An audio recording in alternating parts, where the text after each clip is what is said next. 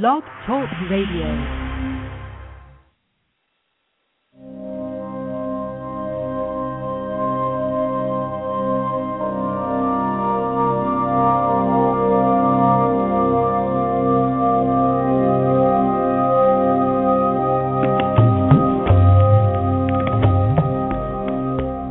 Good morning. This is the Lois J. Wetzel Show, and I am your host and executive producer, Lois Wetzel, coming to you live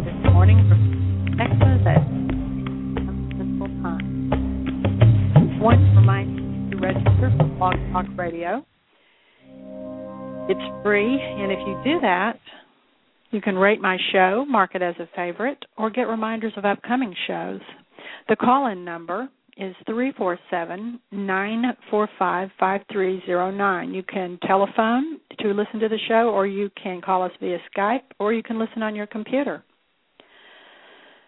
I also want to remind you that I offer a free email newsletter about metaphysics, spirituality, the coming changes, and all the kinds of things that we talk about here on this show. And I've been sending that out for free for at least 12 years now. To sign up for that, you would go to hotpinklotus.com, and I don't share email addresses with anyone, neither does Blog Talk Radio. This morning we've got a very interesting show for you with Dr. Craig Martin, author of the new book Elemental Love Styles Finding Compatibility and Creating a Lasting Relationship. Dr. Craig says that relationships fail because people don't know what they need. In his insightful book, he provides a new, simple, concise method for identifying your deeper needs in a relationship and understanding how people love in different ways. He uses the four natural elements to represent the human personality styles fire for the creative and enthusiastic, air for communicative and social, water for emotional and intuitive, and earth for practical and grounded.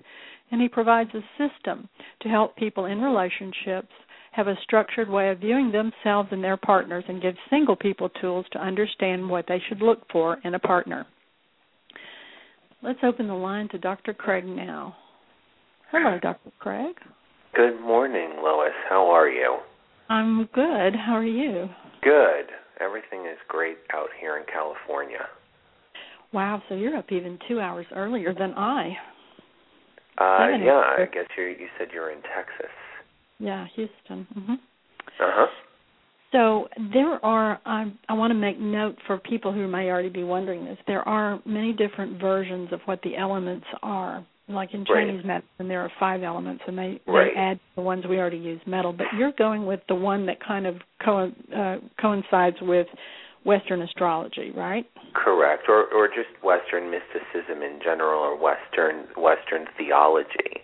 Um, mm-hmm. The the Eastern de- did develop a completely different path, and I certainly recognize them in um, you know my understanding of uh, the metaphysical world, but I think a long time ago, uh, many years ago, I um, I made a real decision to say we're a part of Western culture, and our uh, lineage and ancestry was developed around what's called the Western Way, the Western mystical path, um, and uh, so I stuck with that pretty much. And even when the uh, the book publisher um, the editor, my editor, asked me, you know, would you like to include, um, you know, any comments about Eastern? I, I said no, not really. I don't. I don't think that that's necessary to to really even get into because um, my readers are mostly going to be Western cultural people, and so they understand the four elements from Western culture. That makes perfect sense to me. And the other thing I would like to inject in here is that whenever you're studying anything or creating a system, you just have to pick a path and stick with it. It's the people who jump around all over the place trying to incorporate everything that's ever been thought of about a subject that wind up with sort of a tangled mess. So yeah, I mean, I, I guess maybe I'm not that much of an air type. Got me, didn't you? I'm predominantly air. Well, there's nothing wrong with air. it's, I know. it's the most inquisitive. Um, it's just that air is most likely to include all kinds of forms of thought because they want to you know, really get at the truth. That's that nails it. hmm Truth is the biggie for me. Yeah. So, why don't you explain to people how this relates to love, these four elements? Uh, okay. Well, my, uh, you know, my beginnings are to see that that that the elements connect with our health. Um, they connect with our um, our living in the natural environment. Our health, meaning you know, like we have a temperature and we breathe air, and we can have shortness of breath, or you know, we have water in our body, but we can be dehydrated. You know, our health is based on a balance of the elements. The natural environment we live in um, certainly is made up of you know the sun and the air and the water. So we have the natural elements just in the world that we live in. And I realized that it would not be really very much of a big jump to say that the natural elements also are a reflection of human personality.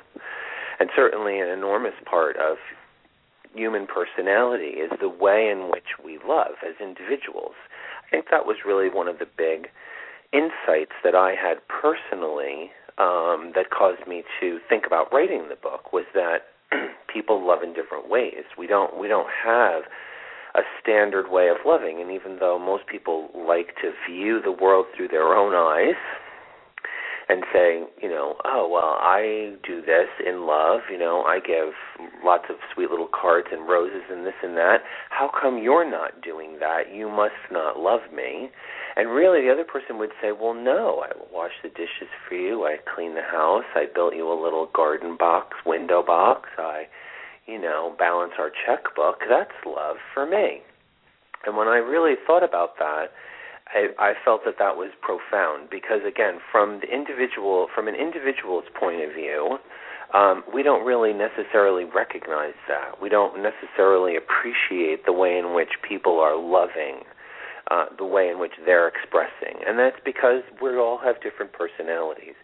So I set out to simplify um, how human personality was constructed so that the layperson, you know, the person that's not a psychologist, it's not a medical doctor, could begin to have uh, a basic understanding of something that normally is quite complicated, like the field of psychology or uh, in, you know intuition or self-reflection. These things often get clouded in in so much uh, jargon or scientific data or you know scientific explanation that I felt that people couldn't really uh, wouldn't necessarily know where to begin taking a look at themselves and the way they love.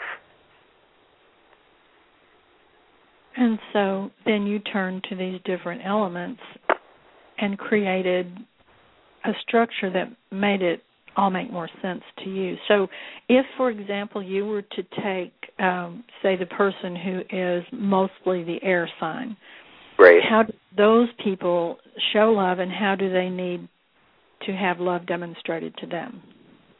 Right. Well, based on our personality, it ends up that um, we all have a deeper need for love. And we're not talking about neediness.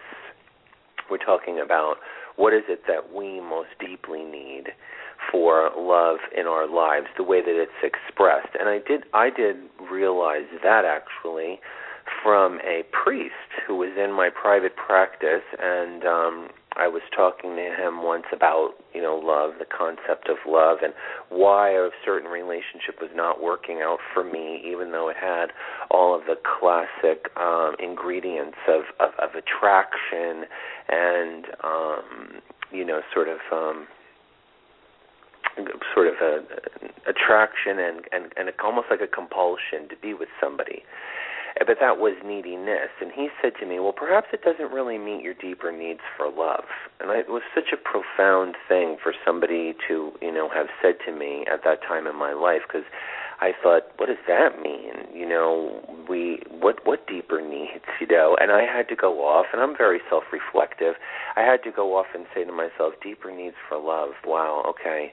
So in answering your question, eh, uh, somebody who's predominantly air, they express their personality from that intellectual place. They're intellectually curious. They are good with language. They want to learn a lot of information, and they are exploring for the truth. The truth as a part of the like a human intellectual quest. And um, that gives them actually a deeper need for space and freedom. In other words, freedom of thought. They they need a kind of classic liberation of the mind. And so in love, the air style person is going to need someone to give them that. It's a deeper need though. It's not a neediness. It's not like they're needy for that. They just really need that in order to feel comfortable in their own personality. So that that that those needs for space the space to be able to say, you know what, something's come up. I see that there's a museum exhibit tonight, and I've got to go to that, honey. Sorry, I'm not going to be coming home. Or right now, I won't. I'll see you later. Or um, you know, freedom of thought. I'm reading something that you disagree with.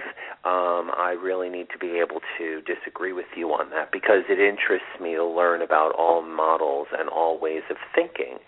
And that would be what the air style person needs from their partner. If they don't get that, if somebody is very encroaching or um, uh, overbearing, possessive, demanding, uh, overly emotionally heavy, restrictive, especially restrictive, then the air style person is going to default to a not nice part of their personality, which includes being dismissive and insensitive and scattered and unavailable. And that's what air people will customarily, not everyone, I mean, people, obviously, you and I could get into a deeper conversation about how different people. Um, manage and overcome the darker side of their personality. But air style people will almost inevitably, if they feel restricted, um, want to escape from that. They won't. They won't co-participate in that. They will just disappear. So um, that's your air example. Excellent. And so you could actually be, say, as I am, uh, have the sun in an earth sign and moon in a water sign, but a predominant a predominance of air planets in the chart overall, uh-huh. and completely seem to be different in terms of your deeper needs than would be obvious to the average person just knowing a minimal amount about astrology. Of astrology, right? And that's why I wrote the book to be not an astrology book. And and even though you might think that it's sort of an interesting take on an astrological approach, it's not about astrological sun signs. Mm-hmm. Um, it um, it our collective uh, elemental expression, who we are as individuals, that primary way that we're going to come across in the world.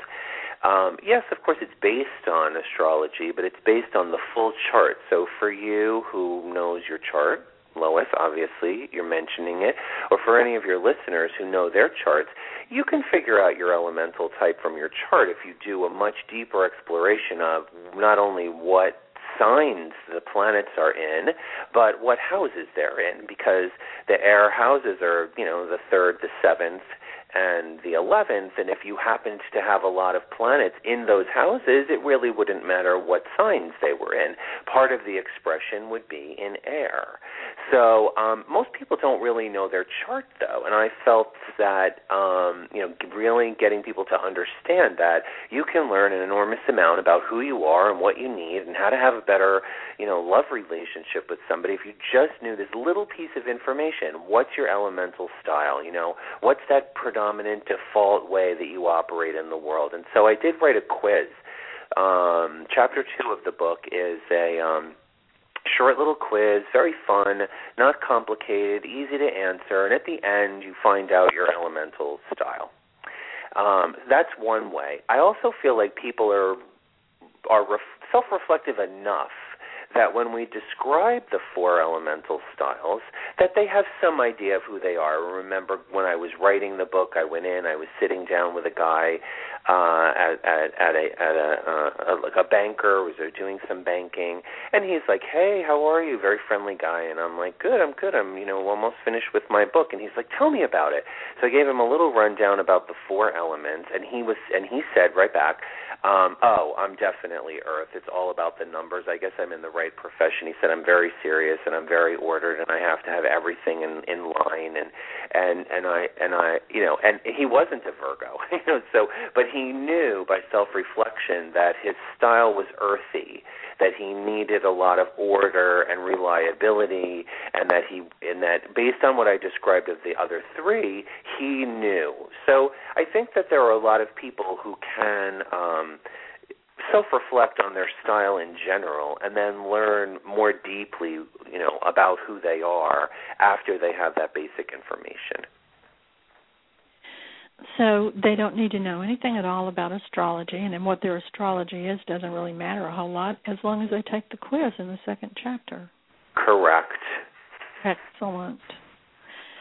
So, um, what else would you like to tell us about the book? Can you describe the other three types for us, or what else would you like us to know next? Oh yeah, absolutely. Let's talk about them a little bit. Um, you know, I can tell you that I'm a fire style, uh, and then I have a lot of water in my own personal chart, and um, that I know that because I have a lot of planets. Even though I'm a Scorpio, I have a lot of planets in the first house which is the natural house of Aries, and I also have Leo at the midheaven. So there's a lot of fire predominantly placed in my uh, my my social projection, the way I come across with people. And fire style people have a lot of ideas because fire rules creativity and passion and um, enthusiasm. It's a part of it's a part of the um, uh, you know the personality function that makes us that gives us a drive gives us ambition that comes from fire and so fire style people are ambitious and they have a lot of creativity. They like to get a lot of things done. They can very much be sort of the life of the party because there's a you know kind of endless creativity about them and they're very passionate. They stimulate people to be motivated and enthusiastic about not only the things that they come up with they can get attached to other projects and certainly there's a lot of charity in fire fire style people um, the deeper needs are really to be um, appreciated for what it is that they contribute. They definitely fire style people want to be praised and recognized like we all do but they have a more more of a you know, it's more of an exaggerated, as fire people often are exaggerated. So it's more of an exaggerated kind of thing for them that they that they that they are praised and recognized, and um, there's a there's a certain kind of benevolence in their personality. But the darker side of it would be that they can become pushy and demanding and overbearing if they're not getting the recognition and praise that they think they deserve. That then they'll go to that dark quality. Um, you know, we all we all know fire style people because they often show up in the media, and a lot of them can be very brash and outspoken. We think of them a lot of the times as very egotistical, and I think that um, when we when we talk in the book about um, inner growth um, really knowing part part of what I feel like um, uh, I'm teaching is not just oh I'm a fire style I'm an air style. The the much deeper concept behind the the book and my work is that when you know that, then you know fully who you are and what you bring to the table. And um, Lois, that's why we talk about um, you know sort of the darker side, the shadow side, and it's always worth, uh, I think, a really good um, taking a look at what is it that we we as individuals are bringing bringing to the table in a relationship. If we can't really be accountable for you know our complete personality then how are we going to be able to work it out in a relationship with another person? So it's possibly we can you know explore that a little bit. That's about to me that's about intimacy but i'll finish the elements for you. Um is that good? Yeah that's good. I like that. Yeah so the the the water style person is the imaginative, you know, good shoulder to cry on, emotional, sensitive, perceptive, intuitive. We know the watery style person. They're very artistic. They can also be very sort of homebodied because they they they love sentiment and and ritual and um but they're also the artists because they have a lot of um in, imaginative creativity that flows through them they, their deeper needs are actually to be validated and understood. I think water style people often find that you know they get dismissed, and they don't really need anybody to fix them. They just need they just need somebody to say, "I get it." You know, this is really making you upset this is really making you sad. You know two different two people could have like let's say an argument with their mother on the telephone turn around in their relationship and have two completely different reactions right? One person could be emotionally overwhelmed by the experience and need to really talk about it. That person doesn't necessarily need to solve it. They just need somebody to say yeah i understand. Not in a trite way, but to really understand why it is that they're feeling emotionally upset. So validation is um, the the water the water deeper deeper need of water, um, understanding of their emotional reality, and then validation of their feelings. The um, what happens for them when those needs aren't met is that then they can become manipulative. So, in order to gain some kind of emotional understanding, they can become manipulative, grudge holding, guilt producing, all kinds of things that water style people do in order to get their emotional needs met. Um, but you know they have the best shoulder to cry on, and they make great listeners. So I love having watery friends. Um, let's see, Earth, right? Mm-hmm. Earth people are the the movers. The you know they're the ones that get things done. Uh, they they they produce the final product, and without the Earth the earth element uh, in nature and without the earth element in our personality, nothing would ever get produced. Um, it would all just be ideas and talk and feelings. And so Earth actually is the bottom line, uh, the end product, and they're the ones that make something happen. So, you know, fire style person could have a great idea. Oh, let's go outside and, you know, make a make a, a vegetable garden or a fire style person could wake up and say, Let's make a pineapple upside down cake, you know. But it would never happen. You'd never actually end up with uh, you know, the cake in the end, if Earth didn't kick in and actually, you know, get the ingredients, put them in the mixing bowl, mix them, bake it, cut it out of the pan, and then clean up the mess.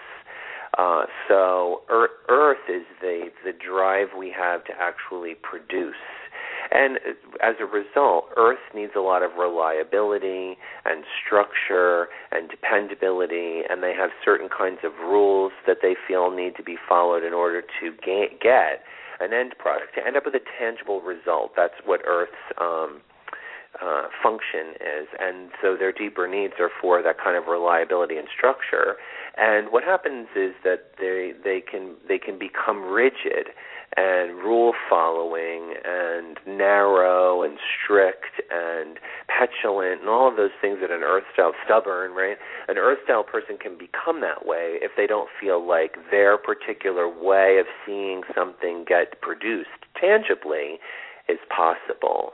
Um and yet uh again the positive side of them is that you know if you want to go down to the beach and you bring an earth style person, you can be certain that in their bag will be the suntan lotion, the bottle of water, the sunscreen, and all of the things that you're actually going to need when you get there so that you don't burn and dehydrate yourself. How does the world get by without earth people? I mean, I just It doesn't. and so when they get nasty is when someone gets in the way of their getting it done? Yeah, or if they feel like someone's in, unreliable, because in their way of getting it done, if you have a meeting with them at 9 a.m. and then you show up late, that's getting in the way of them getting it done. Uh-huh. So there's a, there's a bit of inflexibility sometimes with Earth because they have a sense of order, and people that don't ha- also respect and have that sense of order and reliability, um, that's where their buttons really start getting pushed. You know. Um, if you know, yeah, exactly, exactly what you said. hmm Well, um, I find I resonate with a lot of those. Uh huh. Which is interesting because I've got almost equal amounts of. Well, I would be happy earth, to take water, a look at your chart if you like. We could talk. Well, I would be happy to. Oh, My pleasure. And also okay. wanted to let you and your callers know that um, because I've been invited on your blog talk show, um, anyone who'd like to do personal reading or personal work with me, I'm offering $50 off until the end of the year because they're a listener to your show. So, come in here. We'll, mention the show. That's all. That's all they need to do is mention the show. Cool. Thank you. That's You're very welcome. generous of you. Um, so go ahead and tell me your birth date if you can. Oh, we don't have to do that on the air. I've got too much Scorpio in my chart to be comfortable with that. Do you? Okay. I do. um, um, but um, you there was something. You were going to tell me a little bit about a little bit about your chart. You you said that you were what sign? Uh, I'm a an, a Virgo with the moon in Scorpio, but I've got four planets. Oh, Virgo with the moon in Scorpio. Yeah, yeah, but I've got a predominance of air planets in the chart when you look at all of them. So I'm probably just. Is, is it Lib- Is it Gemini? What? The air. Oh, the air. Mm, no, Libra and um let's see. What else is in air? I've got Mercury and um Neptune conjunct in Libra. I have one thing, Uranus in Gemini, which is um no, I can't remember. Four planets in the eighth house, though, which makes me probably more water than anything else, don't you think? Correct, because then you just said that Scorpio element, and again, I have five planets in Scorpio, so I totally understand not only the privacy um, of that, but the um, you know the um, that yeah, it's it's a very brooding kind of energy, you know, that's very penetrating. Don't let everybody see. Don't let everybody see. yeah, I think I think part of the karmic judge. mission though, I think part of the karmic mission for Scorpio is to and, and Scorpio energy in eighth house is to be able to overcome that. In mm-hmm. other words, they that trust becomes um I think a really an integral part of of of of what the Scorpio's mission is because it's about sharing. It's about it's about it's about sharing and shared information. Mm-hmm. So that's one of the lessons. If you have a lot in Scorpio, I think so. Mm-hmm. Yeah, I agree. I think so too. And um so but there was something else we were going to talk about. We were going to oh, talk about um intimacy and um, inner growth, which is which is caused by which is what cause which causes which intimacy causes. Intimacy causes us to take a look at ourselves, and that's why it's so important to have a little bit of um, uh, you know insight into you know who we are and what and and what we're made up of and and what we're bringing to the table because when we can do that, then we are able to do the task of intimacy uh, all the more effectively. So then each of the four elements would have different ways of doing that, right? Uh, yes. Each of the four elements would have different way of doing the intimacy, but there is a similar path and the similar path has to do with that regardless of our personality type, in relationships with someone else, we're going to have to see who we are completely and fully. We're going to have to, you know, really uh, reveal who we are, and um, and so that's a fundamental thing that happens to all of us. And the um, and the um, the path to self-reflecting, yes, is done differently by each by each elemental type, and yet it's still self-reflection. And so, one of the things that I talk about in the book is that um, developing an accountable inner voice, where we're really taking a look at who we are and what what our part might be in a relationship conflict. You know, I think I wrote the book, and sometimes people think that it's very good for people who are already married, um, because, and I have had a lot of people who are, you know, in relationships write me and make comments about the book in a in a positive way and saying, "Wow, this really deepened my relationship with my wife or or my husband because we had an opportunity to see ourselves a little bit more and how we affect each other." And I and I see that it's in, very interesting how I didn't initially set out to write the book for you know married people. I set it out mostly to write the book for people who are single, and how it became because of the intimacy thing in there very beneficial for married couples. but I wanted to say that people who are single need to wrap their head around the idea that you know this is a part of what you're going to have to do in a relationship. I think I think a lot of people and this is what I encounter in my private practice, a lot of people believe that they're going to meet someone and that that relationship is going to just generate happiness for them. And um that they're not really going to have to do the work. And you know when when and when um when we talk about relationships and socially, no matter who you talk about, especially if they're married or in a relationship, they will inevitably say to you, "It's a lot of work." You know, we do a lot of work. We're constantly working on ourselves in our relationship, and I feel like for a lot of single people, that work is a mystery. That work is something that they haven't yet really wrapped their head around being, you know, what it is that they're going to be able to have to do. And for me, that work is the work of intimacy and inner growth you're going to be in close proximity with someone. You're going to find out fully who they are. They're going to find out fully who you are. And then what do we have to do to actually get along with each other? It's a really big part of a relationship. That's profound, and I agree with you completely. So, with that in mind, can we just tell people right now, and we'll tell them again later, where do they go to get your book? Oh, absolutely. Uh, my book is available in all the major bookstores, and in my travels, I've seen it in places like Lubbock, Texas. So I know that it's national, and um, and it's also available on Amazon.com. Absolutely. Okay. Uh, but, but you don't have a website that you sell it off of. You you want people no, to No, I don't because it's been published by Simon and Schuster and mm-hmm. um so it's made you know it's majorly distributed by them it's not it's not i'm not i don't have it self published and so it wouldn't really um benefit you yeah in any way for me to sell it yeah. personally i don't i don't have to do that they're selling it for me cool so barnes and noble or Barnes and Noble, Dalton, Borders, Walden, yes, you name it, it's there. Or Amazon. Very or Amazon. Good. Excellent. And if they want to make an appointment with you, they would go to what yes, I have two websites really. One's about my vision statement. That's drcraig.com, and you can make an appointment through there. But if you really want to know about my astrology work and readings, um, there, I have a website called LA Healer because I'm in Los Angeles, and that's lahealer.com. Okay. So it's either drcraig.com or lahealer.com. Okay. Right.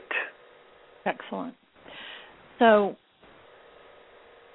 we were going to talk about. Well, let's open the line up to my pal and co-host Becky. Absolutely. And see if she she doesn't have. I don't think she's got any Scorpio in her chart. she might let us use hers as an example. Let's open up. Hey, you're, Becky. You're, you're sweet, Lois. Is your birthday is your birthday September 18th or 19th? Seventeenth. 17th. Yeah. Okay. So Becky. Who do, who do we have? Yes. Becky. Hi. Becky. Yeah, she's in Atlanta. Becky's got a lot of fire in her chart, I think. Oh yes. Can we look at your Fire chart? and Earth. Pardon me? Can we look at your chart? Oh, that I I would be honored. Okay. There we go. So, what's your birth date? August fourth, nineteen fifty-seven. Oh eight oh four nineteen fifty seven. Uh, do you know the time, Becky? Yes. Well, on my certificate was eight a.m. I think back in the day they might have rounded things off, but um, That's fine. They wouldn't have rounded it off too much. In other words, if it was, it had to have been fairly close. I would think um, so. Yeah, it wouldn't have been like 9 a.m. and they wrote 8 a.m. And and what was your birthplace? Um, Columbus, Ohio. There you go. Got it. The beauty of astrological software is that it doesn't take me all day to cast someone's chart. It's instant and voila, there it is, Becky.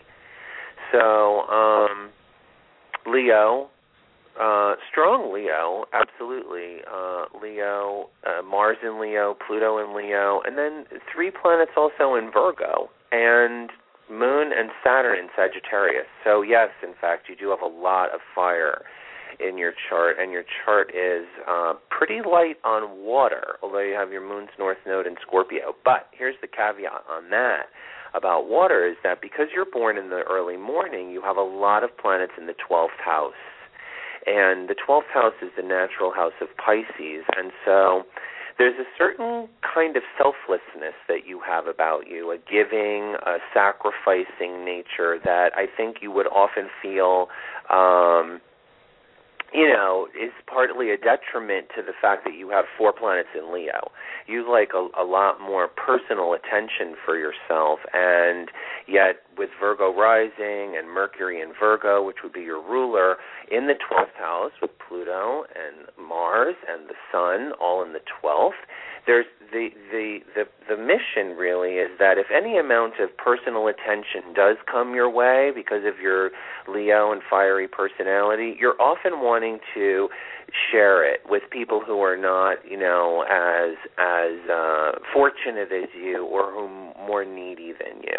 And you could develop um a, a you know a reputation for being a very good intuitive counselor, um, you know, healer, doctor, um, artist even because the 12th house is very connected with art, actual fine art and the production of art. So we'll be interested to I would be interested to know if you have any inclination to do art and if you've explored that because the south node for you is in Taurus in the ninth house and I see a collection of um, uh, religious items, religious iconography. I would be kind of surprised if you didn't have lots of little possessions that are very tangible and representative not only of your travels and cross cultural experiences, but of your spiritual beliefs.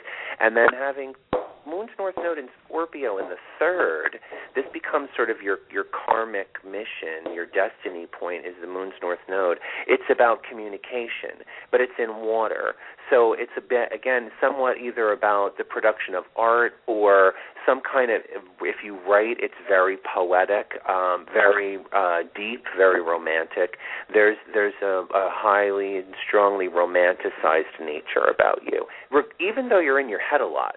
Yeah, even though like there's Earth, Earth, Earth, and you have Venus in Earth, and you have Virgo rising, and so you're very practical, also very tangible and very um, perfectionistic. Those things, that all of that perfectionism and, and tangible, earthy, has to yield, I think, um, a, a lot to the the 12th house because it's a very strong mission to have. The compassionate nature of the 12th house is is going to override a lot of you know, your desire to have everything in order all the time. Just one other little thing down here about the moon in Sagittarius conjunct Saturn in Sagittarius, where spirituality um, is not always easy for you. It's not oh, it's it's something very serious for you, but it isn't always the easiest thing. I don't know because of your if your you know actual birth time, if you moved around a lot, if you lived in a foreign country, if one of your parents was from you know a foreign background, Saturn and Sag in the fourth, um, or that you know there was a strong uh, cultural influence uh, in in the way that you grew up that might have been very restrictive for you, trying to explore um, spirituality. That that that there might have been some kind of an inhibition right there coming from uh, family of origin with Saturn in the fourth house. Um, how am I doing? Awesome. Oh, You're hitting good. a lot of things like dead dead on. Many things. And as That's far great. as the fine art, I had the longest job I ever held was in an art museum, so I find Uh-huh. that pretty interesting. And I quilt. That's about my fine art. So yeah, but that's I enjoy beautiful. Yeah, I enjoy tangible. the creativity and the textures and all of that. So I like functional art. Yeah, it's very tangible. You know, that's what I said about your the tangibility of the um of of not only the Virgo in your chart, where it, that gives you that gives you the patience and the meticulous attention to detail that something like quilting mm-hmm. would require, but it becomes tangible, and I'm sure that in some way that that that that, that act of producing them is something very spiritual for you. Like spirit moves through you. You know, in the production of all art, whether we're writing, playing the piano, uh, quilting or whatever, as we get into it and we lose our own mind in that process, then the third mind comes in and we realize we could look down and we could say, Did I play that? Did I write that? Did I quilt that? Because something moves through us that, that when we get out of our way, when we become proficient enough in art, and you actually have a very strong gift for producing tangible items, like something that's what I mean, like a like a quilt um, that's actually moved through you by spirit. You know, that's very beautiful. Interesting. Thank you very much. You're welcome. I mean, I can look at your chart too. As you know, beyond doing a natal reading like that, there's the, you know, predicting.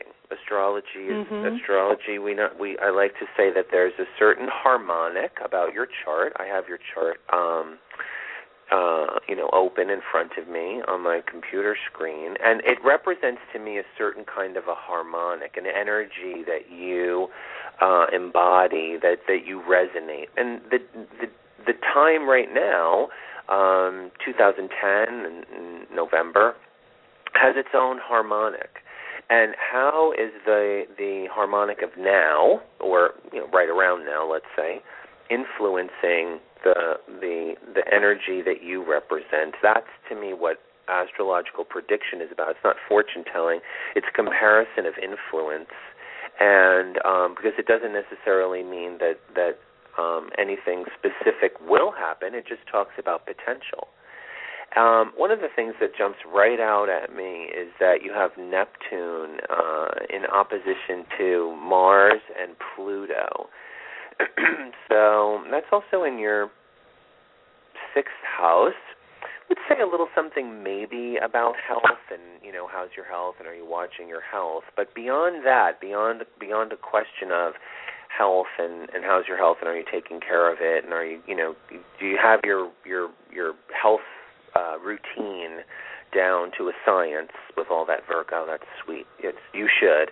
Um, if, if there's somebody in your life that you're getting involved in in some way on some kind of a project at work or in something tangible, you want to pay attention to their their commitment to their integrity in in in the um in the the the adventure. Is if you've noticed lately that you suspect that somebody might not be telling you the full story or that something you know they don't have to even be intentional. It's not necessarily about betrayal um, what I'm what I'm talking about, what I'm seeing. It's just that Neptune, especially when it contacts Mars, has a way of just sort of dissolving the ego. And a lot of times people under this particular transit get involved in something that they have they're very hopeful for. The ego is attached to it. They would really love to see it come to fruition. But what happens is is that they attract in energies where it doesn't really turn out the way that they might like for it to because the lesson is all about why was your ego attached to that and was it attached in an unhealthy way. So, um, is that making any sense to you? Are you involved um, in anything? Um, yes and no. I have things dancing around the fringes. I have some big decisions to make uh-huh. um, that will change, you know, the direction I'm heading, like 90 degrees. Like I just uh-huh. turn left and off I go. So um, it's interesting to get the ego out of the way to right. um, to try not to become too attached or try right. to um, read into what's actually being offered. What's correct? You know, yeah, that's that's really good advice. That is so, yeah, the best way. That is the best way to make this particular transit, and it continues for um, most of 011. But you're really in it right now because Neptune's definitely contacted. Your Mars is at 27 degrees Leo, and Neptune's definitely been at 27 degrees Aquarius that's in opposition is the aspect, and um, the um, you know, I think I think what can happen is that in opposition, especially, you can make the you can make the positive part of that happen. It's much easier than a square, where most almost all the time it would really end up being about disappointment and disillusionment. This could have something disillusioning about it, but the positive side of it is that if you do keep the ego out of it and you do scrutinize what's being offered the best that you can, and you go in with a realistic expectation that then something very ideal and very hopeful could actually emerge for you but it has to be very pure. The intentions have to be very um, from a very clean, pure place, or Neptune will definitely dissolve. That's its function. And if it sees that something is puffed up about, you know, your attachment to it and what this is going to do for you, um, especially because it's Leo, you know, your Mars is in Leo, um, yeah. then it will take that right down. Hmm. Very interesting. Uh, other than other than that, I mean, your chart is good. You know, your chart is very good. You have um, you have Uranus and Jupiter going into the eighth house, it should be easy for you to gain capital, um, get a loan, have money, uh, positive negotiations in all fronts with that, with mortgages, land holdings, jointly held bank accounts. Um,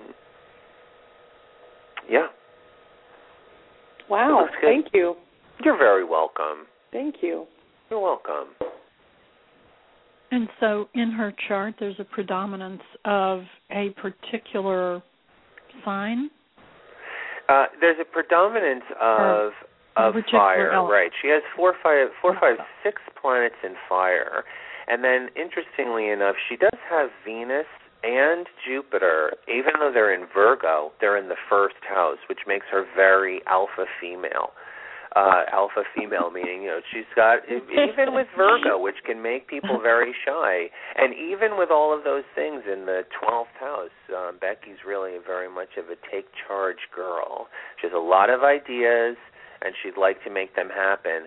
The the the nice thing really is that all of that water and and uh, you know helps make it so that she's not just serving herself that it's That's not right. just in the service to her own ego um, most very, of her very actions, good at doing that for others. Yeah, most of her actions are um, yeah directed toward Selfless. compassionate, yeah. empathetic. Yeah. There you go, Becky. Yeah. I appreciate you. Thank you. You're welcome. Awesome. Thank you so Oh, much. you're really so resonated. welcome. Thank you. I love reading charts. It's an honor. Okay. Well, let's see. We've got about 12 more minutes. What, what else would you like to talk about? oh, there's so much I can talk about. Besides, besides you, besides your chart, you're not ready for me to read your chart. Yes, I'll let you read my chart. Um, so what I was thinking is, do you have Aquarius rising? How did you know that? I do. Um, you don't have to tell me your birth information. I know it. Oh. You know that, right? That I figured it out. See, and Oh. preserved your your anonymity. So all you need to do is tell me your birth time. Is it like three thirty? 350 in the afternoon. There Yeah. you go. See? How did I know that? Because I'm the I astrologer. don't know because you Okay. don't know the year. No, I do know the year. Oh, okay. Yeah, I do know the year. You have Oh. um you have Sun and Venus in Virgo, uh, Mercury conjunct Neptune in Libra in the eighth house, Moon in Scorpio in the ninth, Jupiter in Scorpio in the tenth, Aquarius rising, Mars in Cancer. Is that right? Yep, Okay, great. that's right. So um, it's it, it, it's it's interesting that you do have a lot of water. You know, you say that you're aligned with with air because Uranus and Gemini and um, and um, and Mercury Neptune. Neptune and, and Mercury in Libra, but um, but and, and Aquarius rising. You're right. I see that also. So that is, that is a lot of air. There ends up being a grand trine in air, and and and also then right. Your ruler, the ruler of Aquarius, would be Uranus, and you have Uranus in Gemini. Okay, so yes, I'll gonna give you that for sure. There's a lot of air and air influence, making you communicative, curious. Uranus and Gemini in the fifth certainly makes you that leader. You want to be, you know, a, a leader because the fifth house is the house of Leo. So you want to be put out there, and you want to have uh, a a platform, a stage for you to be able to communicate your ideas. That would be Gemini in the fifth. But Uranus, what's interesting about the fact that you do a sort of uh, you do a very interesting. I, I, I really liked reading. One of the reasons that I had contacted you about your show was that I love the shamanistic aspect. You know that in my life I've been a healer, um, a chiropractor, and a homeopath and stuff, and that I see um, this strong. I you need something different, something eclectic, the something unusual, something inventive. You have to be able to convey something that's out of the ordinary. You want to communicate ideas that are not yet located in the mainstream. So it makes you very cutting edge and the that Uranus and Gemini in the fifth, which makes you the cutting edge communicator, okay? With all these planets in the eighth, you have four planets in the eighth, and Scorpio at the midheaven, you want the truth. That's where the truth for you comes from, is not so much from the air, but in Scorpio's intuition that wants to dig down deep into the underlying meaning. It's an emotional exploration for you very fascinating. Now, one of the things in your chart that's a, that's a square is that you have that Uranian energy in Gemini square to the Virgo. You have Uranus and Gemini at 26 degrees. You have Sun and Venus at 24 and 28. That Uranus is square to a principal part in your chart that you know Virgo. We love our Virgos, but boy, they can be nitpicky. And Gemini in you wants it wants to break free of that need to scrutinize something to death. So when when you encounter that in yourself, and I'm sure you have, because you know you're you're you're you've already had enough life experiences to realize that you need to integrate your uh, meticulous search for the truth with that Uranian need for just a uh, like pure content. What is it? What is it? What's the information that's coming at me? I'll think about it later. I'll pick it apart later. I just want to gather the information. And I think in your chart, because because Uranus is actually what we call afflicted, it doesn't it isn't making the easiest aspects to your chart um, because again, it's it's square to the sun. Um, it it makes you very inventive on the positive side, but it makes you impulsive. And I would think that the Virgo might impulsively want to send the baby out with the wash water and the Uranian side with you would be like, no, no, we can't do that. We have to examine everything. We can't just look at something and then say, no, that's not the way that that's going to go. All of that eighth house in Scorpio, Lois, is a very deep emotional um, path for really. It, it, it really is. Scorpio is really about exploring intimacy with others how is it that we get to know each other at that very deep and personal level and can i trust that you're going to um you know live up to what it is that you say you are on the, on the good and the bad side scorpio does not like being surprised hmm well so far you're pretty much nailing it I like I like also Mars and Cancer. You know that that you don't talk about hardly at all. When you gave me your when you gave me your your planetary um you like that huh? I like it because it gi- it gives you a real nurturing quality in a chart that might otherwise be very airy. So yeah, I see your chart as being very much water and air.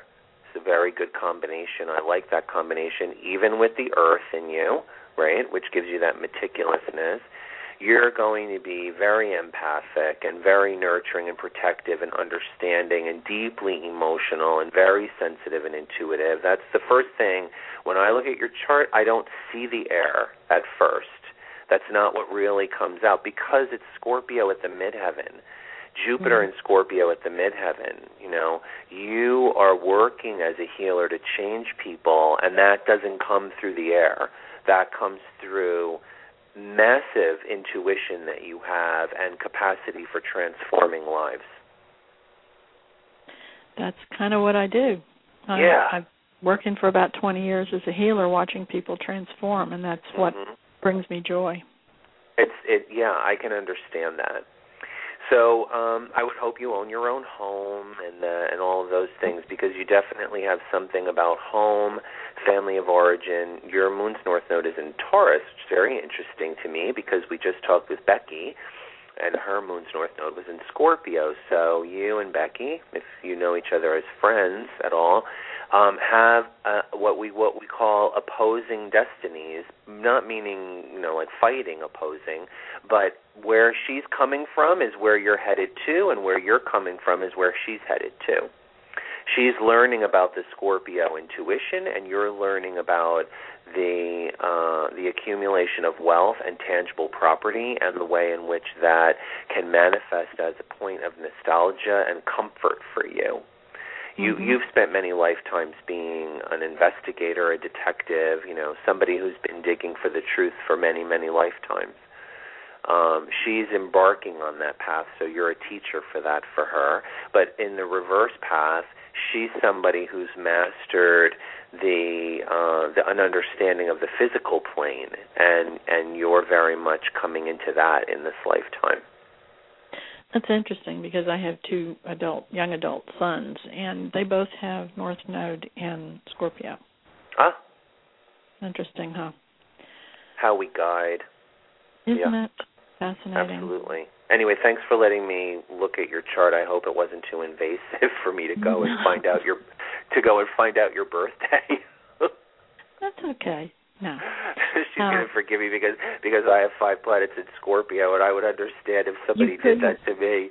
You couldn't possibly have allowed that to pass without looking it up with all that Scorpio now, could you? Correct. Exactly. I was like, really? You're really going to challenge me like that?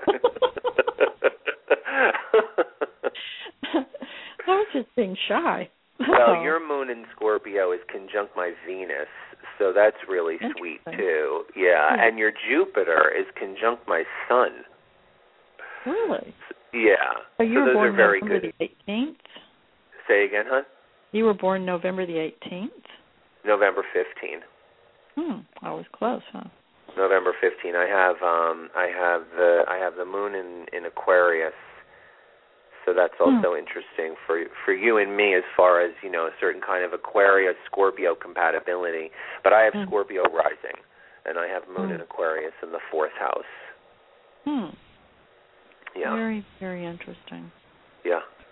Very I love astrology, and apparently you know a lot about it. So it's been really a pleasure talking with you about it and reading for you. and and Becky. I and know enough to be dangerous, Craig. I just figured that out a few years back.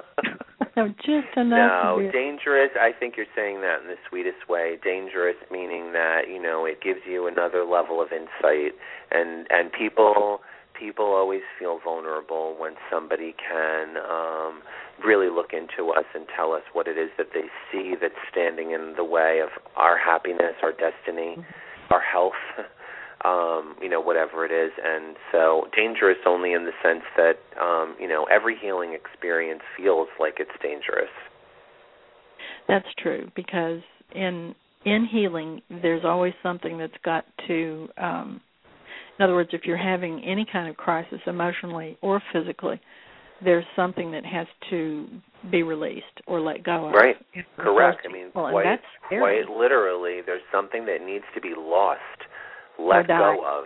Some right, or die. Exactly. die. And it's very scary for people to realize that, but that is deep. And that's why you and I can talk about that. So, Yeah. um listen, That's that what was transform transformation is all about. Letting Correct. something that isn't working die so that the real true person is born. correct. Excellent. We've got about 90 seconds left. Do you want to say what uh, the websites again? Sure. You can get in touch with me at drcraig.com. That's spelled out D O C T O R C R A I G.com. My name is Dr. Craig Martin. I'm an astrologer in Los Angeles, so it's easy to find me on search engines. Title of my book is Elemental Love Styles, and you can get that all over. And Lois, thank you so much for having me on this morning. Thank you so being with us. This has been absolutely delightful. So, thank you. Bye bye. You're welcome. Have a great day. You too. You too.